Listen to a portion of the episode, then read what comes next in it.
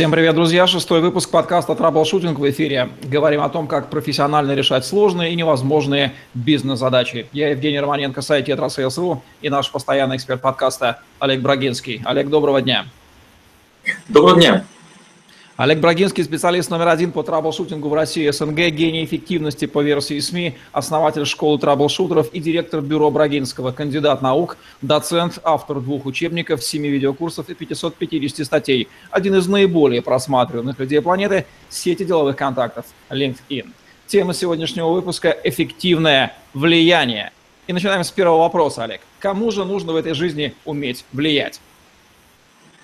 А, Все очень просто. Если вы не влияете, то влияют на вас. Мы друг друга постоянно влияем, даже если не влияем. То есть если мы ничего не делаем, мы все равно э, своим бездействием показываем другим а, или безразличие, или безучастность, или показываем, что мы не против того, что происходит. Поэтому кажется, что влияние нужно каждому человеку без исключения. Если, естественно, у него есть цель. Потому что если цели нет, то тогда действия бесполезны и влияние не очень нужно. Чем отличается влияние от манипуляции? Очень хороший вопрос. А, я бы сказал так, а, между влиянием и манипуляцией есть еще один термин, он называется воздействие. О чем мы говорим? Влияние – это естественный процесс, когда незаметно, малозаметно, плохо заметно или неявно происходит а, смещение положения тела, мыслей или будущих решений. Воздействие – это искусственная попытка а, каким-то образом приложения сил душевных, э, моральных, ментальных, физических. А вот манипуляция – это ускоренное воздействие. Это когда я хочу получить моментальный результат. Влияние – это высшая степень, поэтому мы об этом сегодня и говорим. Влияние – это когда я постепенно а, довожу ситуацию до того, что человек, на которого я хотел бы повлиять, он как будто бы сам принимает решение – и я вынужден даже с ним согласиться, даже, может быть, слегка буду против, даже, может быть, слегка буду удивлен. А воздействие – это когда я давлю. Евгений, давайте прямо сейчас сделаем вот такую-то штуку, это важно, это нужно, это, это критично. То вы, вы это чувствуете, вы это ощущаете. А манипуляция – это когда я пытаюсь нечто завуалировать. Евгений, скажите, пожалуйста, а вот не хотели ли бы вы, а понимаете, если мы сами не сделаем, это сделает кто-нибудь другой, а давайте будем первыми – Итак, влияние, воздействие и манипуляция. Влияние – это процесс, а, воздействие искусственный, а манипуляция – это быстрое а, воздействие. Можно сказать, что влияние – это экологичная вещь, а все остальное менее экологичное. Да, Евгений, как раз вот это слово я, я как раз искал, я не смог его быстро найти. Да, это более экологично. Да, абсолютно верно. Какие издержки в этой жизни несет тот, кто ну, не умеет влиять, не научился или не хочет этого делать? А, вы знаете, мы постоянно и все несем издержки. Мы мало чего умеем. Мы не умеем дышать, мы не умеем ходить, а, ну и тем более не умеем влиять. И если мы не умеем влиять, первое, в чем мы несем издержки, мы не чувствуем, когда влияют на нас. Ведь а, когда вы едете на велосипеде, у вас есть некая моторика. Когда вы потом смотрите на едущего человека, у вас эта моторика возникает. Есть такой даже эффект. Вот молодые люди и мужчины, которые боевики смотрят, по окончании просмотра они такие все сильные, ловкие, быстрые, кажется, вот прямо сейчас они победили даже самого Чака Норриса. Вот так же с влиянием. Если вы умеете влиять, вы в первую очередь умеете его распознавать. Во-вторых, вы умеете э, использовать влияние в стиле э, айкидо или джиу-джитсу. Вы свое влияние э, слегка касанием э, прикладываете к точке влияния другого и достигаете своей цели, мешая противнику достичь его цели. Какие законы или правила влияния существуют? Вот по поводу правил и законов, это хороший тоже вопрос. Ну, во-первых, давайте определимся. Есть такой термин, есть такая фраза, а, которая демонстрирует красоту влияния. Это умный человек рукой в бархатной перчатке. То есть один из первых законов – это понимать три составляющих. Ум, воля и терпимость или тактичность или деликатность. Вот это вот э, такой основной закон. То есть у вас есть три оси, по которым вы можете делать влияние. Естественно, вы можете делать влияние а, в промежутке между двумя осьми. И если вы уже там, мастер этого дела, вы можете использовать а, трехмерное пространственное э, влияние. А если мы говорим про тех, кто действует рукой железной, их называют силовики. Тех, кто делает это умно, их называют тактики. И те, кто делает это в бархатной э, перчатке, их называют переговорщики. Правильно понимаю, что цель влияния – это чтобы объект влияния делал так, как нужно влияющему? Или что-то еще тут есть? Вы сказали абсолютно точно. Э, в моей картине мира есть некое желание. Я бы хотел, чтобы человек, на которого я влияю, сделал именно то, чего я хочу. Вот, допустим, конкретный пример.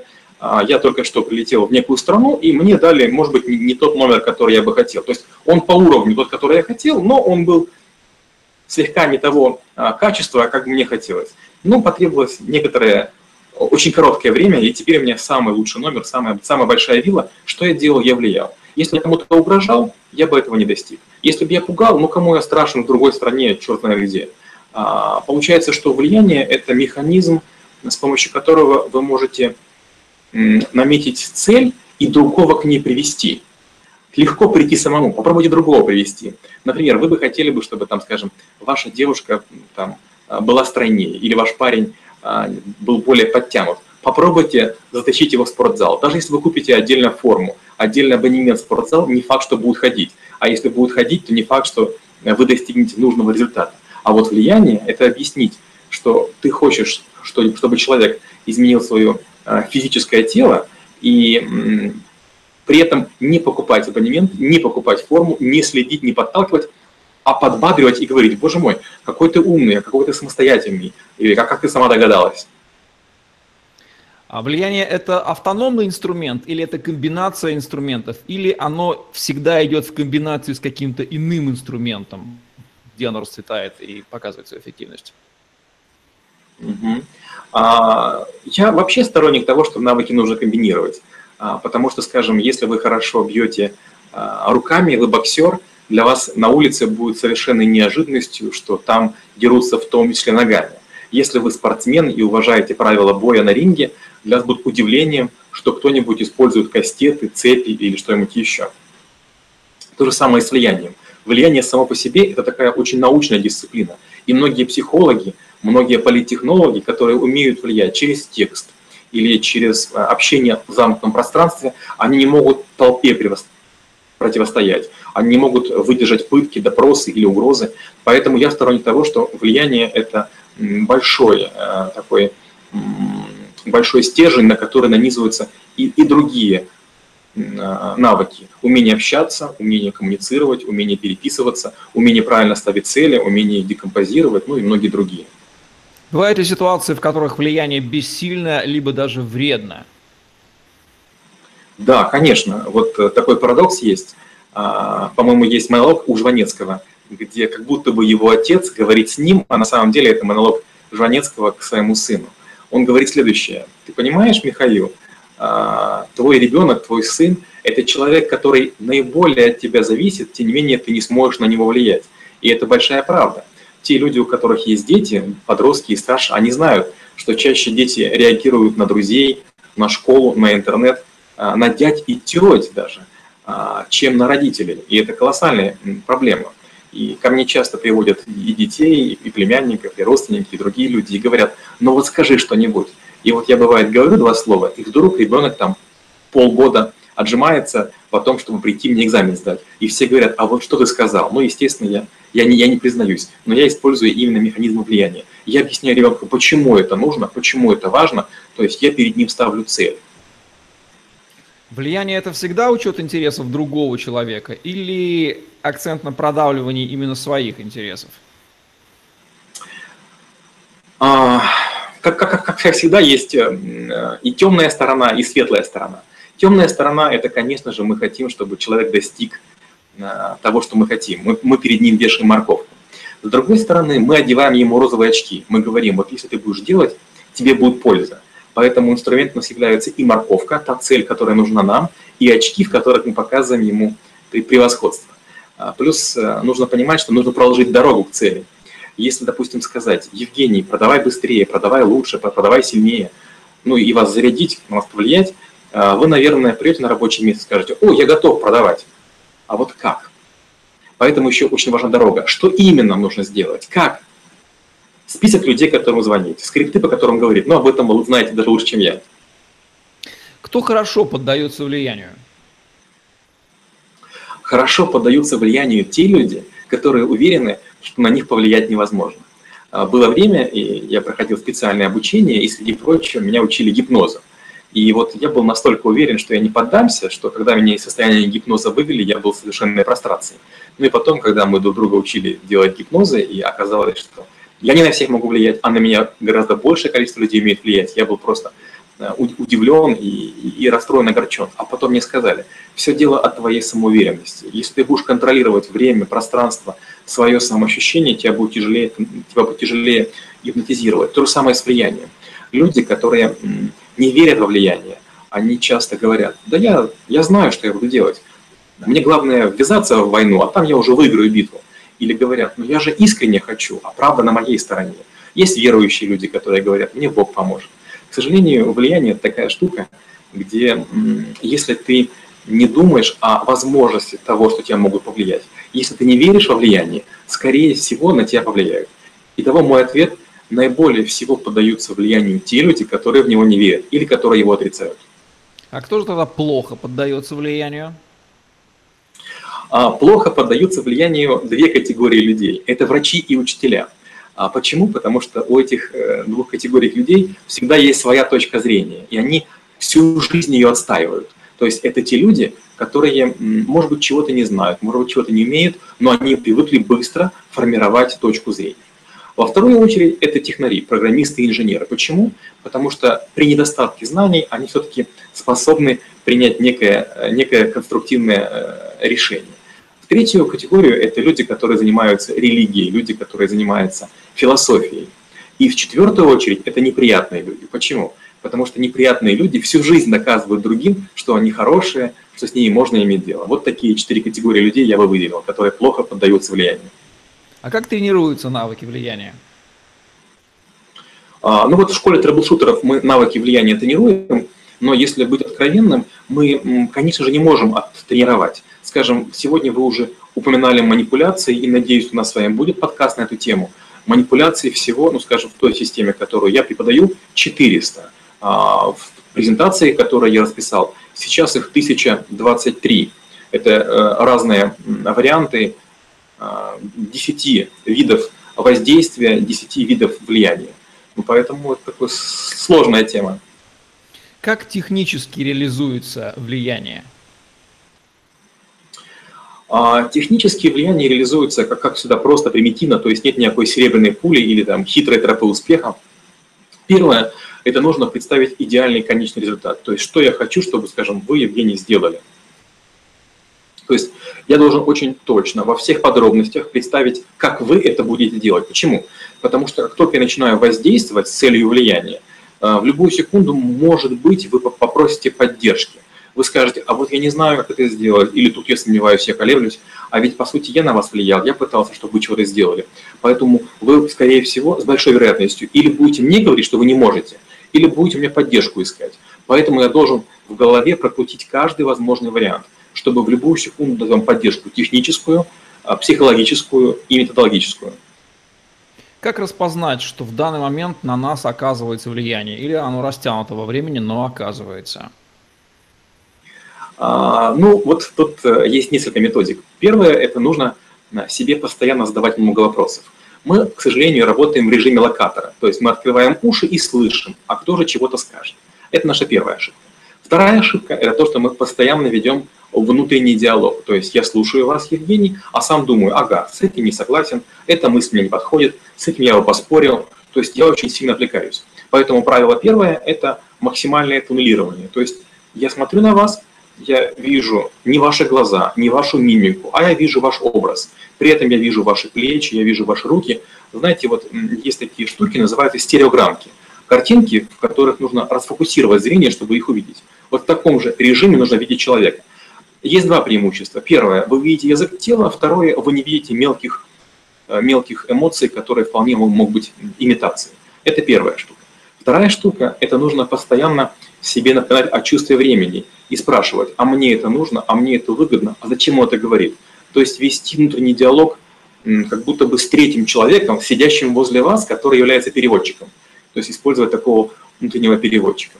И третье – это, естественно, поддаваться на те манипуляции, воздействия и влияния, которые вам выгодны, и аккуратно обходить мины того влияния, которое вам неинтересно или бесполезно. Бывает ли деструктивное и конструктивное влияние? Да, конечно. Э, очень простой пример. Недавно у меня была такая история. Э, молодой паренек, ему там, не знаю точно, лет 12, он попал под воздействие людей, которые в компьютерных играх провоцируют э, детей богатых людей тратить деньги, и причем делают это хитро. Они подсказывают, как подсмотреть кредитную карточку, скажем, родителей. Они подсказывают, как можно логин, пароль украсть, как можно обойти систему защиты, как э, пароль на BIOS или Windows а, подсмотреть, как подключаться незаметно к интернету, ну и масса всяких хитростей. То есть воздействие деструктивное в том случае, если для человека наступают негативные последствия. Он, к сожалению, украл деньги, об этом узнали родители. Это плохо, недопустимо, нехорошо. Вариант, э, когда другое деструктивное воздействие, это, скажем, есть тренинги личностного роста. Некоторые из них я проходил, а многие из них запрещены на территории России и многих государств. Человеку вдруг неожиданно говорят, ты достоин большего, ты хороший, ты лучший, вокруг тебя все мудаки, давай, стремись. Люди Э, переживают этот тренинг, э, увольняются с работы, э, уходят из семей и потом оказываются неудачниками. У меня, к сожалению, было много таких друзей, знакомых, которых потом приходилось вытаскивать. То есть деструктивное влияние, оно токсично. То есть положение объекта влияния ухудшается после влияния. Бывает конструктивное, скажем, девушка на парня повлияла, и он перестал курить. Он перестал курить, ну, немножко сэкономил денег, чуть лучше стало у него здоровье, чуть лучше цвет зубов, с ним стало приятнее общаться, ну и он, там, допустим, через время начал бегать. Или другой вариант. Девушка не умела, допустим, говорить по-английски, а парень на нее повлиял и говорит, мы скоро поедем в Англию. Я тоже не знаю английский, но знаю французский. Ты подучи, будешь там говорить. Вот когда положение объекта влияния улучшается, это считается конструктивным влиянием. Очень четкая характеристика. А вот как приобрести долгосрочный иммунитет от чужого деструктивного влияния? А, ответ будет очень простой, короткий и, наверное, не оригинальный. Нужно иметь четкую систему ценностей. Нужно иметь э, понимание, в какие моменты времени где ты должен быть. Например, я говорю, Евгений, а давайте пойдем сейчас выпьем. А вы хотели пойти в спортзал. Вроде бы вам отказать неудобно, и вы со мной пошли. И повторы, репиты будут даваться мне все проще и проще, и я сопьюсь, и вы, к сожалению, сопьетесь. А, так вот, чтобы этого не происходило, вы должны понимать, нет, нет, вот сегодня я очень хотел быть в спортзале. Опять же, для того, чтобы быть гибким, не обязательно всем отказывать. Я использую такой очень простой прием для себя. Я а, ставлю цели не на день, а на неделю. То есть, например, если я сегодня пойду с вами э, пить пиво, это означает, что мне завтра и еще остальные дни на протяжении недели нужно будет бегать гораздо больше. И я просто для себя думаю, а готов ли я пробежать из-за сегодняшнего одного пива, потом еще пять дней, там по два лишних километра. Соответственно, как эффективно противодействовать чужому э, деструктивному влиянию в краткосрочных периодах времени? В первую очередь понимать, чего вы хотите. То есть помнить, что вам нужно сделать, иметь короткий план, иметь приоритеты и понимать, что будет, если вы не сделаете. Что входит в понятие агент влияния? Хороший Агентом влияния множество. Агентом влияния может быть человек. Если, например, э, ну, по причине для меня человек авторитетный, вас могут сильно меня влиять. И я, то есть если если вы какой-то более успешный человек, если вы мой родственник, агентом влияния быть э, не, не имеет. Например, я бросил курить, но на виду сигареты даже открытые, могут даже зажигалку, будут на меня каким-то образом воздействовать. И вариант третий – это когда меня каким-то образом будут пытаться соблазнить, то есть не жирного не ем, не ем, но мне скажут, а вот вам бесплатно. А вот, пожалуйста, если вы видите хозяйки. Поэтому, для чтобы влиянию противостоять, нужно все время помнить, кто ты, где ты, что ты и зачем. А что входит в понятие «влиятельный человек»? Влиятельный человек – это человек, который за обращает на себя внимание. Человек, которого хочется слушать. Человек, который таким образом аргументирует, его слова западают в душу, а, находят мозг комфортно, и создает ощущение, что решение ты принял сам. Многие. Первый пример влиятельности. Когда-то я открывал отделение Альфа-банка на Украине, и мне нужно было встречаться с мэрами и губернаторами. Это было непросто. Ну, потому что в то время еще в другой стране это была не такая сильная организация. И вот когда я пожаловался, что мне там требуется длительный срок для того, чтобы дойти до лиц, принимающих решения, а, мне прислали а, летчика-космонавта, которым первым вышел в открытый космос, э, господин Леонов. И после этого, когда мои ассистенты звонили и говорили, к вам будет Леонов, летчик-космонавт и Брагинский, и вдруг двери стали открываться. То есть влиятельность – это часто некий титул или некоторое приклеенное отождествление. Вот если вы олимпийский чемпион, скорее всего, сможете с кем угодно пообщаться. Если вы известный диджей, у вас, скорее всего, получится. Если вы академик, то есть если вы владеете медалью, наградой, неким атрибутом уникальности, доказанным, то, скорее всего, вы становитесь для многих авторитетным человеком. Второе – это достижение. Допустим, то, что Леонов вышел в космос, ну, возможно, ему повезло. А вот тот человек, который, допустим, там из э, многоэтажного горящего здания, или, например, э, придумал вакцину от э, какого-то заболевания, этот человек напрягался, и он создавал то, чего не было. То есть это достижение потом и кровью. Вот, пожалуй, влиятельные люди бывают трех типов. Не могу не задать последний вопрос, как поклонник Роберта Челдини, автора книги «Психология влияния», известной, безусловно, вам. В чем Олег Брагинский может быть не согласен с Робертом Челдини? Или нет таких моментов? Ну, мне очень этот вопрос льстит. Конечно же, Челдини великий человек, он много времени посвятил своему изучению. А, я читал несколько его книг. Первое, что мне не нравится и в Челдине, и во многих американских писателях, это то, как они бессовестно плагиатят другие более ран, ранние труды, более ранние издания. Ну, то есть это характерно и американской науке, и американской промышленности, и американской публицистики. Вот, вот мне немножко некомфортно было, что многие мысли он чужие, без копирайтов э, воздей, э, как бы взял. Это первое. Второе, э, в книге Челдини многие факты уж слишком сильно притянуты за уши. То есть он настолько стремится именно влиять, что подтягивает нерелевантные аргументы по, под свои выводы. Ну и третье, естественно, он э, больше говорит про манипуляции, про простые манипуляции. Есть все-таки американская школа и европейская. Я сторонник даже больше азиатской школы.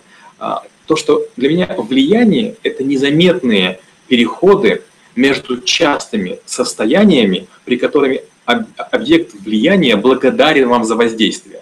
А Чалдини говорит, повышайте цену в два раза и будут товары покупать. Если ставить цену очень низкую, люди будут думать, что товары, товары плохие. То есть у него слишком много железной руки. Я сторонник больше э, бархатной перчатки. Всегда ли благодарность, либо отсутствие сопротивления, либо согласия с влиянием доказывает, что мы имеем дело именно с влиянием, не с манипуляцией, не с давлением э, со, со, на, со стороны того, на кого влияем? Нет, это ничего не доказывает. Допустим, э, моя тактика, я человека очень долго слушаю, э, особенно если я не понимаю, что происходит, и я позволяю полностью раскрыться. То есть я слушаю, я поддакиваю, я даже э, готов предпринимать какие-то шаги, я готов даже с какими-то выводами соглашаться. Дело в том, что я пытаюсь влезть в шкуру человека и осознать, чего же он хочет. Но я всегда оставляю за собой право в последнюю секунду отказаться. Я не против влияния, я просто хочу в конечную секунду сам решение принять. То есть что я делаю? Я как будто бы влиянию поддаюсь, я уже почти готов действовать, а потом говорю стоп, а теперь как будто бы отсоединяюсь от чужого разума. А теперь я ситуацию смотрю со своей стороны. Ага, что имеем, что предлагают, подходит, не подходит, по пути, не по пути, буду делать или не стану. Поддается ли влиянию Олег Брагинский? Конечно, поддается. Это очень несложно. Опять же, бывают такие ситуации, когда э, в присутствии кого-то тебя берут на слабо. Вот даже недавно я проводил э, одно мероприятие, мне говорят, вот правда ли, что вы отжимаетесь на кулаках сто раз? Я знаю, что этого делать не нужно, потому что один раз я отжимался и при этом там э, туфли испортил. Я снял пиджак, снял жилетку, начал отжиматься, ну и в результате на груди у меня треснула рубашка. Ну, то есть там как- как-то... Но я, я, я уже понимал, что такое будет. Ну вот, но я, да, влиянию поддаюсь, особенно когда говорят на слабо. Окей, понятно. А есть ли что-то еще, что нужно добавить к вышесказанному? Мы уже подобрались к финалу. Такие вопросы со всех сторон, как, флаж, как флажками обложили, мне кажется, мы тему влияния задавали очень хорошо. Это означает, что мы э, умеем грамотно выступать в роли соведущего, интервьюера, тоже в каком-то смысле. Ну что же, спасибо. Тему влияния мы раскрыли, флажками обложили. Будем завершать наш сегодняшний выпуск. Это был подкаст «Траблшутинг», где мы говорим о том, как профессионально решать сложные и невозможные бизнес-задачи. С вами были Олег Брагинский и Евгений Романенко. Ставьте лайк, задавайте вопросы в комментариях, подписывайтесь на мой YouTube-канал, слушайте нас в poster.fm, следите за ежедневными обновлениями на сайте tetraswells.ru, находите в интернете материалы по хэштегам tetraswells Олег Брагинский. На сегодня все. До новых встреч. Всем пока-пока. Спасибо большое. До встречи через неделю.